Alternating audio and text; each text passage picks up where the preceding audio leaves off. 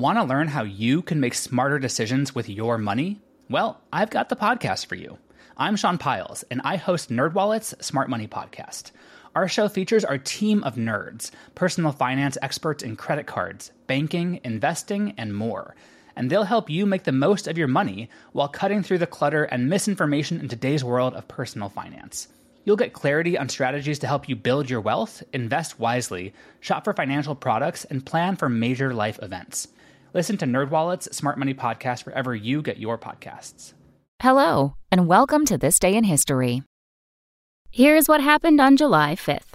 The next time you head to the beach or pool, you'll likely see this French invention worn by women of all ages.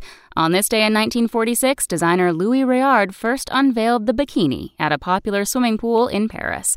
Although a more modest version of a two piece swimsuit already existed, the rationing of fabric along with a more liberated post war mentality helped inspire a newer, more risque design.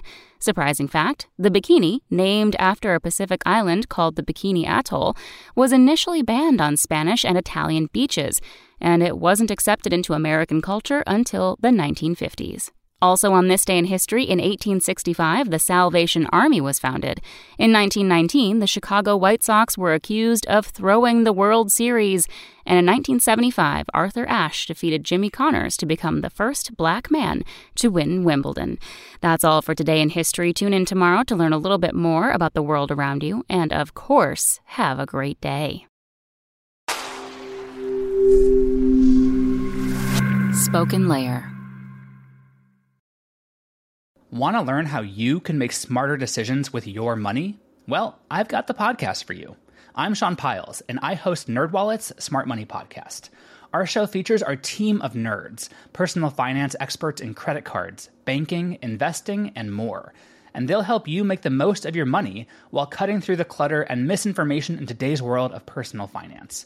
You'll get clarity on strategies to help you build your wealth, invest wisely, shop for financial products, and plan for major life events. Listen to NerdWallet's Smart Money Podcast wherever you get your podcasts.